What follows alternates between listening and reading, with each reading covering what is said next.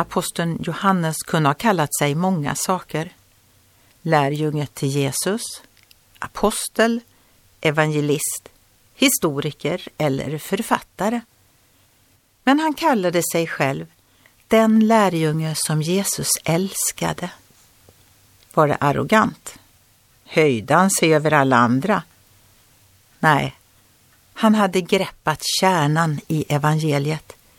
Jesus älskar oss som individer, som enastående favoriserade. I blicken från hans kärlek är vi de enda här och nu. Ole Paus har skrivit Vem kommer till mig när andra går bort? Vem är kvar?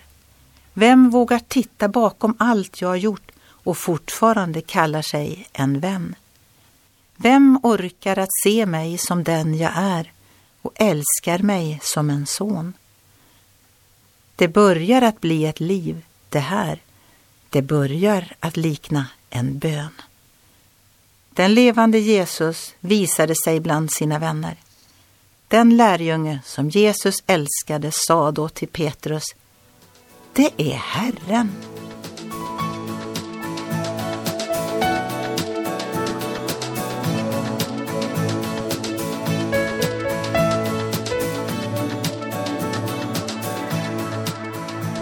Ögonblick med Gud producerat av Marianne Källgren, Noria Sverige.